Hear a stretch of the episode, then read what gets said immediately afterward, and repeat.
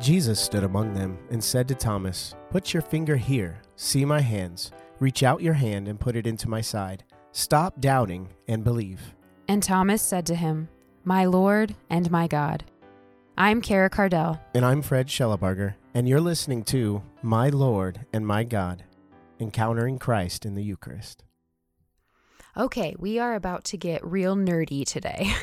Um, if anyone is familiar with our other podcast, Draw Near, uh, we have shorter episodes within there that we call shorties. And usually my shorties are all about scripture and just kind of diving into church teaching and where the Bible talks about specific things. So that's kind of what I'm going to do today for this episode. So grab your Bibles, grab your pencils. I'm going to basically try to teach you a little bit about the priesthood and where it is in scripture today. We're already a few episodes into this show on the Eucharist, but before we eventually get into things like um like the real presence, transubstantiation, the mass, all the things that you would expect us to obviously talk about when we're doing a show on the Eucharist, I thought it was a good idea and honestly kind of a needed topic to lay the foundation for the priesthood. Because honestly, if I were someone who, like, I did not believe in the real presence, or if I was a non Catholic and I was kind of wondering, why do we need priests? Like what makes what makes them different from my pastor? Why do they get to consecrate bread and wine? Whatever. I'd kind of want that question answered before really caring about the actual mystery of the eucharist. So we're just going to dive right in Within the Catholic Church, there is big T tradition that points to the apostles as the new priests in the apostolic succession, which is handed on um, to the bishops and to the priests. Big T tradition. So, as Catholics, we believe in both scripture and tradition as divine revelation. So, through scripture and tradition, God reveals truth to us. This is something that is different from many Protestant or non denomination churches because they believe in sola scriptura, sola scriptura, which means the Bible alone. Um, they view the Bible alone as the infallible source. That is not true for the Catholic Church. Um, and Scripture actually says as much in Second Thessalonians chapter two, verse fifteen.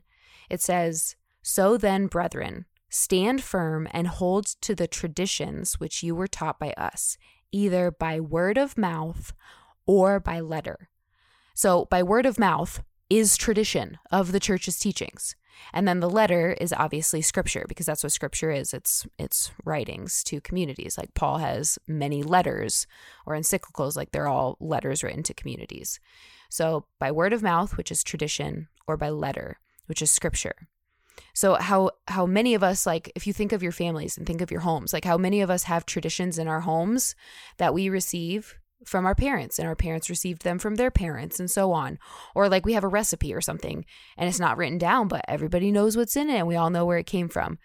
It's kind of that's kind of a simple analogy but the same thing is true. Like there is no way that the gospel writers wrote down everything that happened in 3 years when Jesus was with them or everything that happened in the 30 years of Jesus's life before his ministry we actually get very little on that in scripture that's because that's not the purpose of the Gospels. That's not what they were meant for.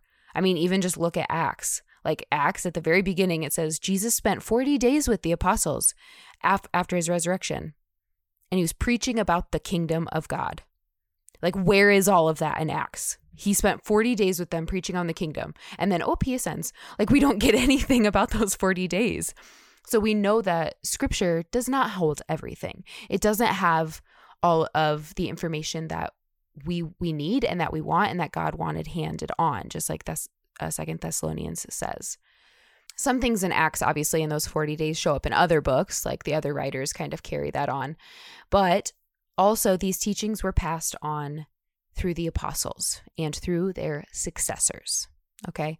So we do know that there is evidence in tradition for the priesthood, but for this episode, I want to primarily go and pull from scripture um, because I think hopefully this especially speaks to any non-catholics or even catholics who are just curious about like where the priesthood is in the bible and the priesthood's authority so that's where i want to start i want to start with authority because I think this word, um, authority, has almost become like almost a naughty word today. Like in our culture, it's social taboo to talk about authority because we live in a world where it's like, you know, I want to do things my way. No one's going to tell me what's right and wrong. I get to choose, right? I can control my body, my life. Morality is whatever I want to make it. Dr. Sri, Dr. Edward Sri, he actually calls this the for me mentality. You know, so we can say, well, that might be what you believe or that might be good for you. But for me, and then both people are allowed to like have this truth. But that's not how things work. Like, you know, truth is not whatever you want to make it. God created us.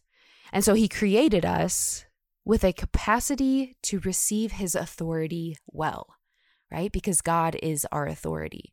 He created us with this capacity to receive him well, not just to receive it, but to find joy in it and to find freedom in it. When we let go of this um, confusing and mistaken culture and what the culture says like you don't need to answer to anyone. You can do whatever you want. When we let go of that and we cling to god and what he calls us to there's this great beauty and freedom in it.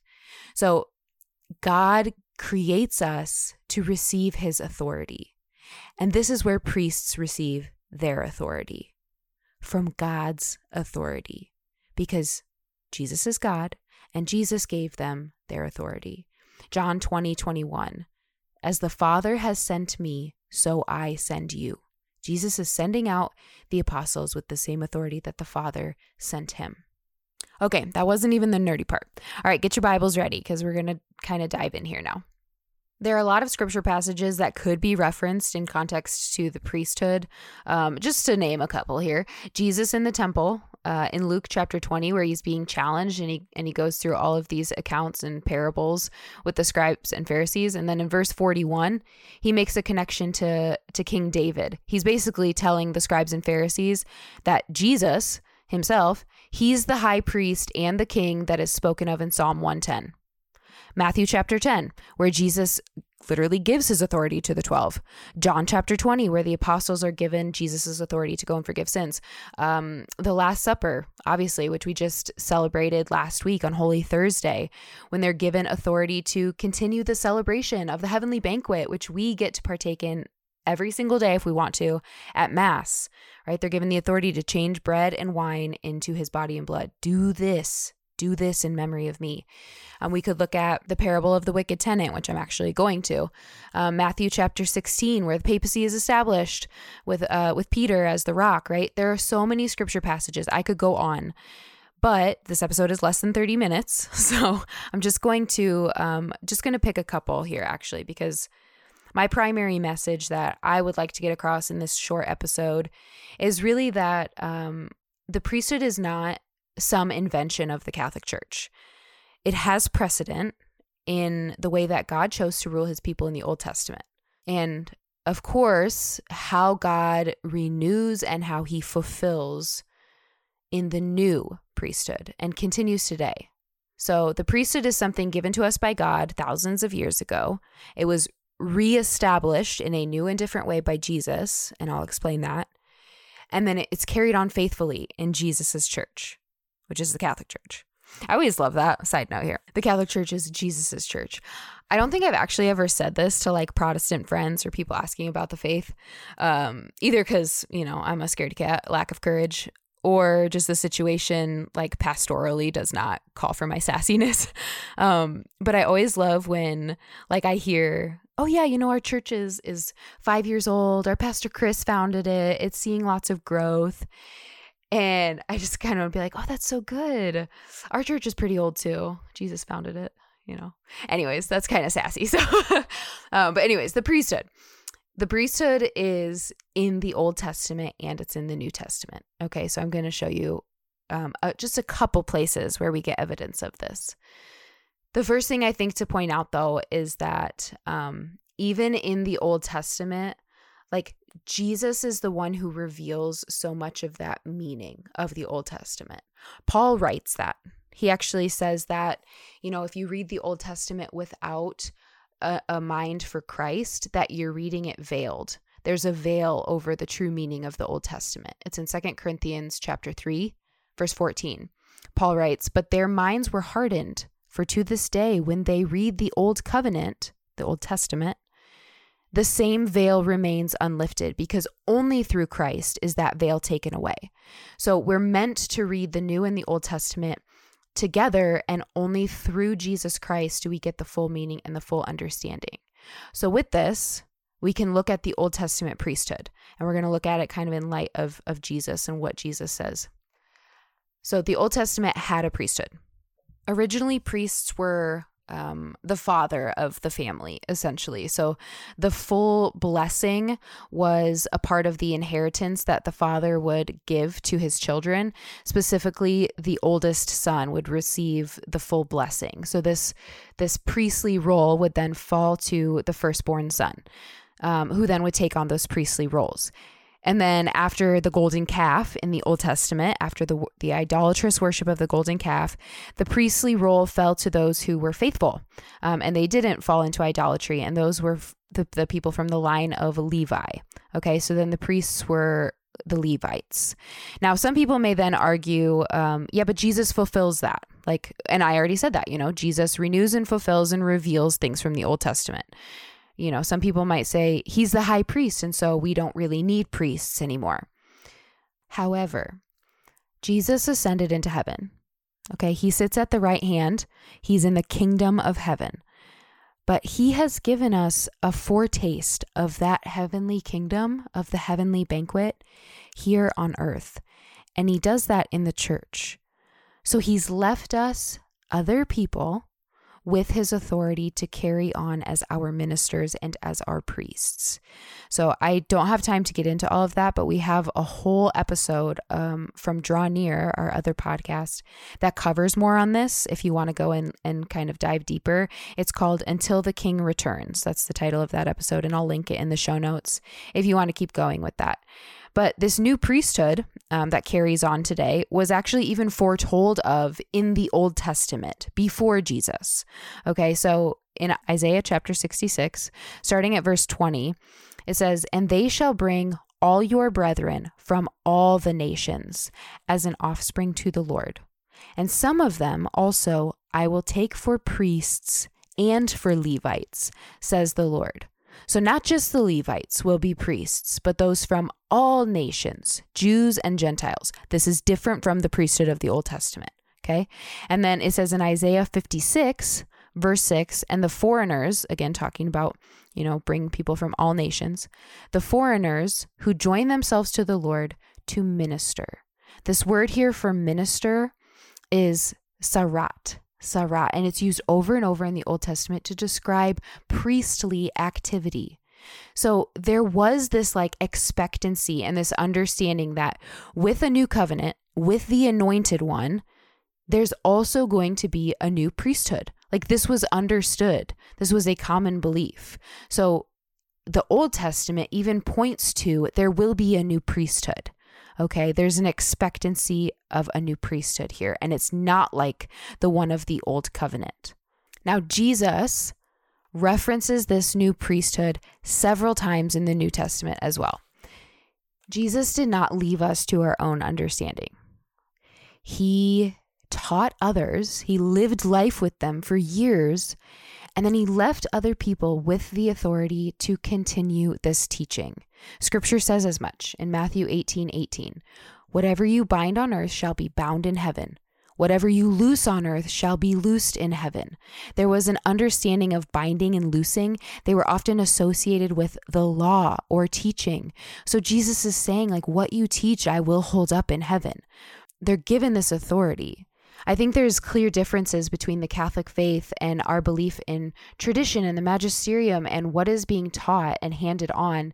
And you know Protestant churches that pop up and have been there for for 5 years or however many years there's a very real difference. Like we don't get to make up our own truth. We don't get to interpret scripture. Like i think this is who god is. It's like no god tells us exactly who he is from thousands of years ago and he continues to tell us through the authority of those he has given to teach and continue to hand on that faith. So that lays the foundation, okay, that the priesthood is not a new construct and a new priesthood was expected. So now let's get a little bit more into where Jesus himself actually points to this. One of the passages I referenced at the beginning was the parable of the wicked tenant. And we do have time to get into that. I think it's an important passage to talk about when pointing to the priesthood. So, the context of this passage is that Jesus is in Jerusalem and he has been preaching in the temple. He's been healing, he drove out merchants. And so then in Matthew 21 23, it says, When he entered the temple, the chief priests and the elders of the people came up to him as he was teaching and said, by what authority are you doing these things? And who gave you this authority? Okay, so it's in the context of answering this question from the priests and the elders that he gets into the parable of the wicked tenant. So keep that in mind as we listen to this, like who he is speaking to.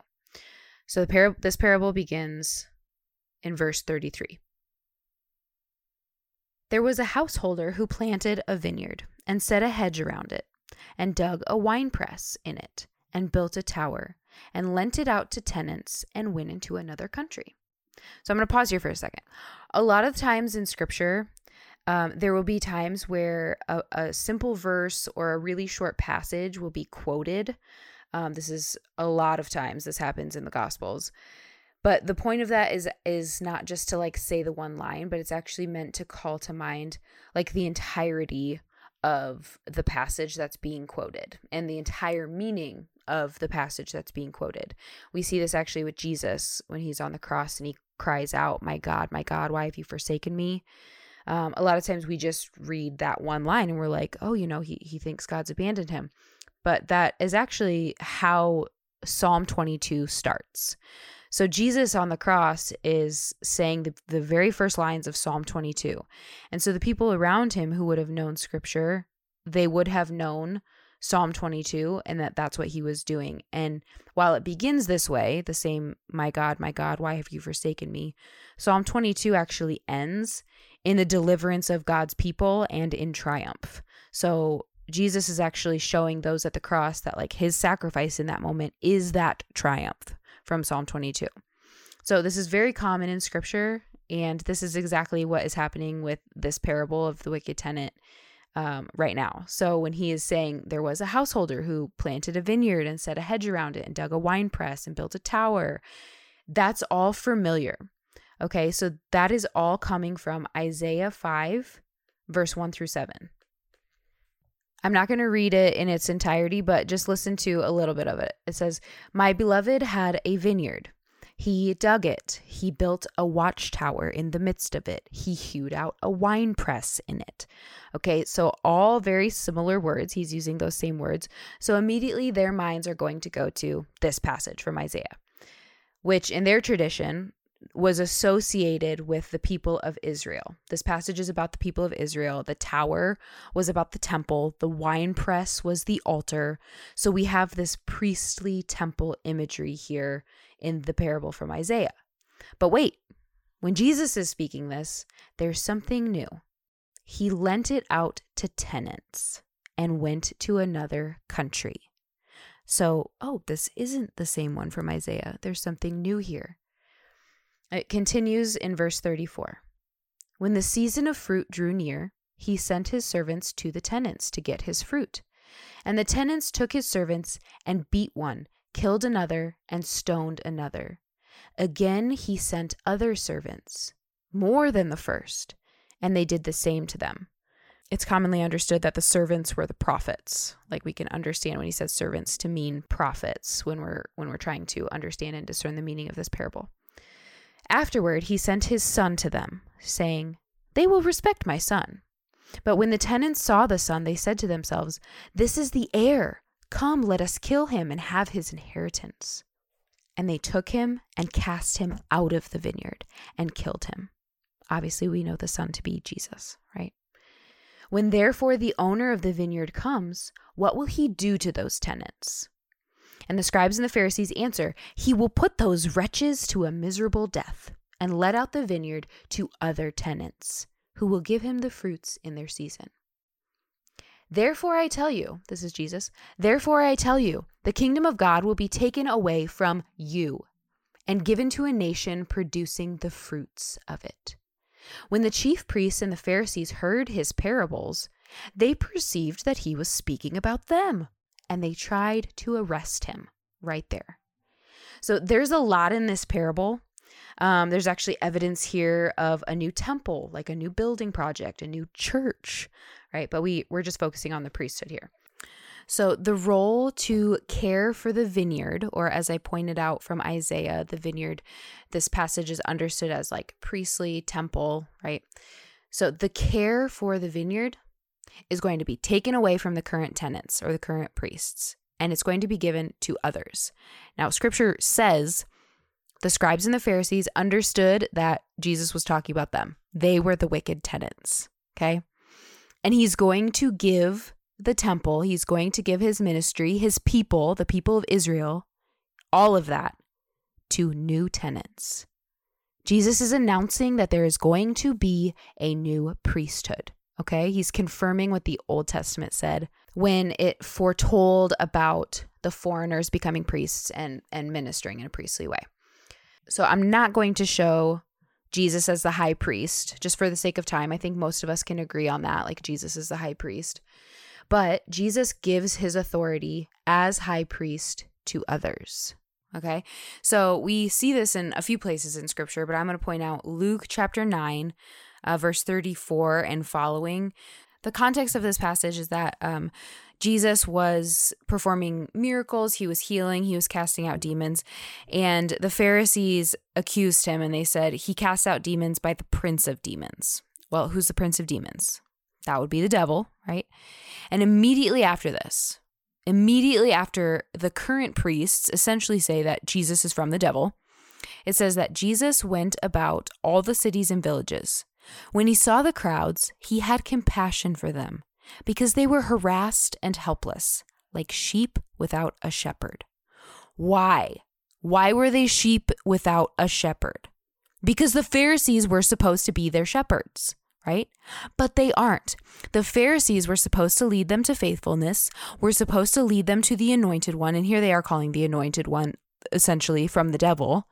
So they are, the people are like sheep without a shepherd. Then Jesus says to his disciples, The harvest is plentiful, but the laborers are few. Pray therefore the Lord of the harvest to send out laborers into his vineyard. Then guess what Jesus does? He sends out new laborers. Okay, beginning in Matthew chapter 10, it says, And he called to him his 12 disciples and gave them authority. These 12 Jesus sent out. Go to the lost sheep of the house of Israel.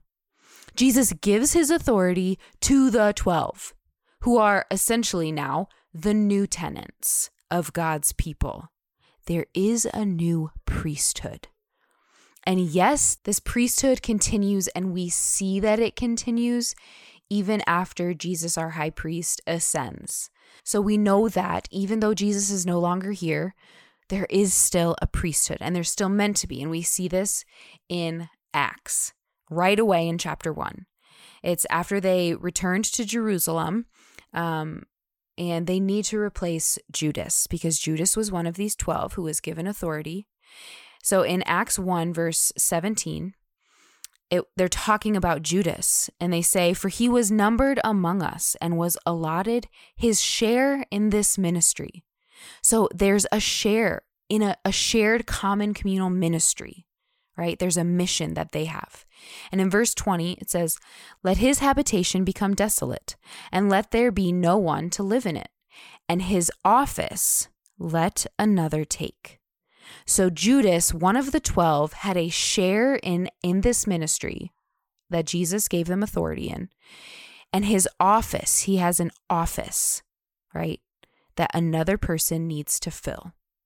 There is a succession. So then what happens after this?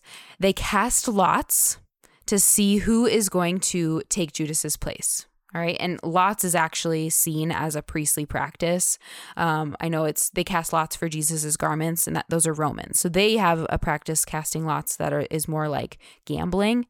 But to the Jews, casting lots was like um, it was a priestly practice, and it was basically like seen as allowing God's will to actually come about.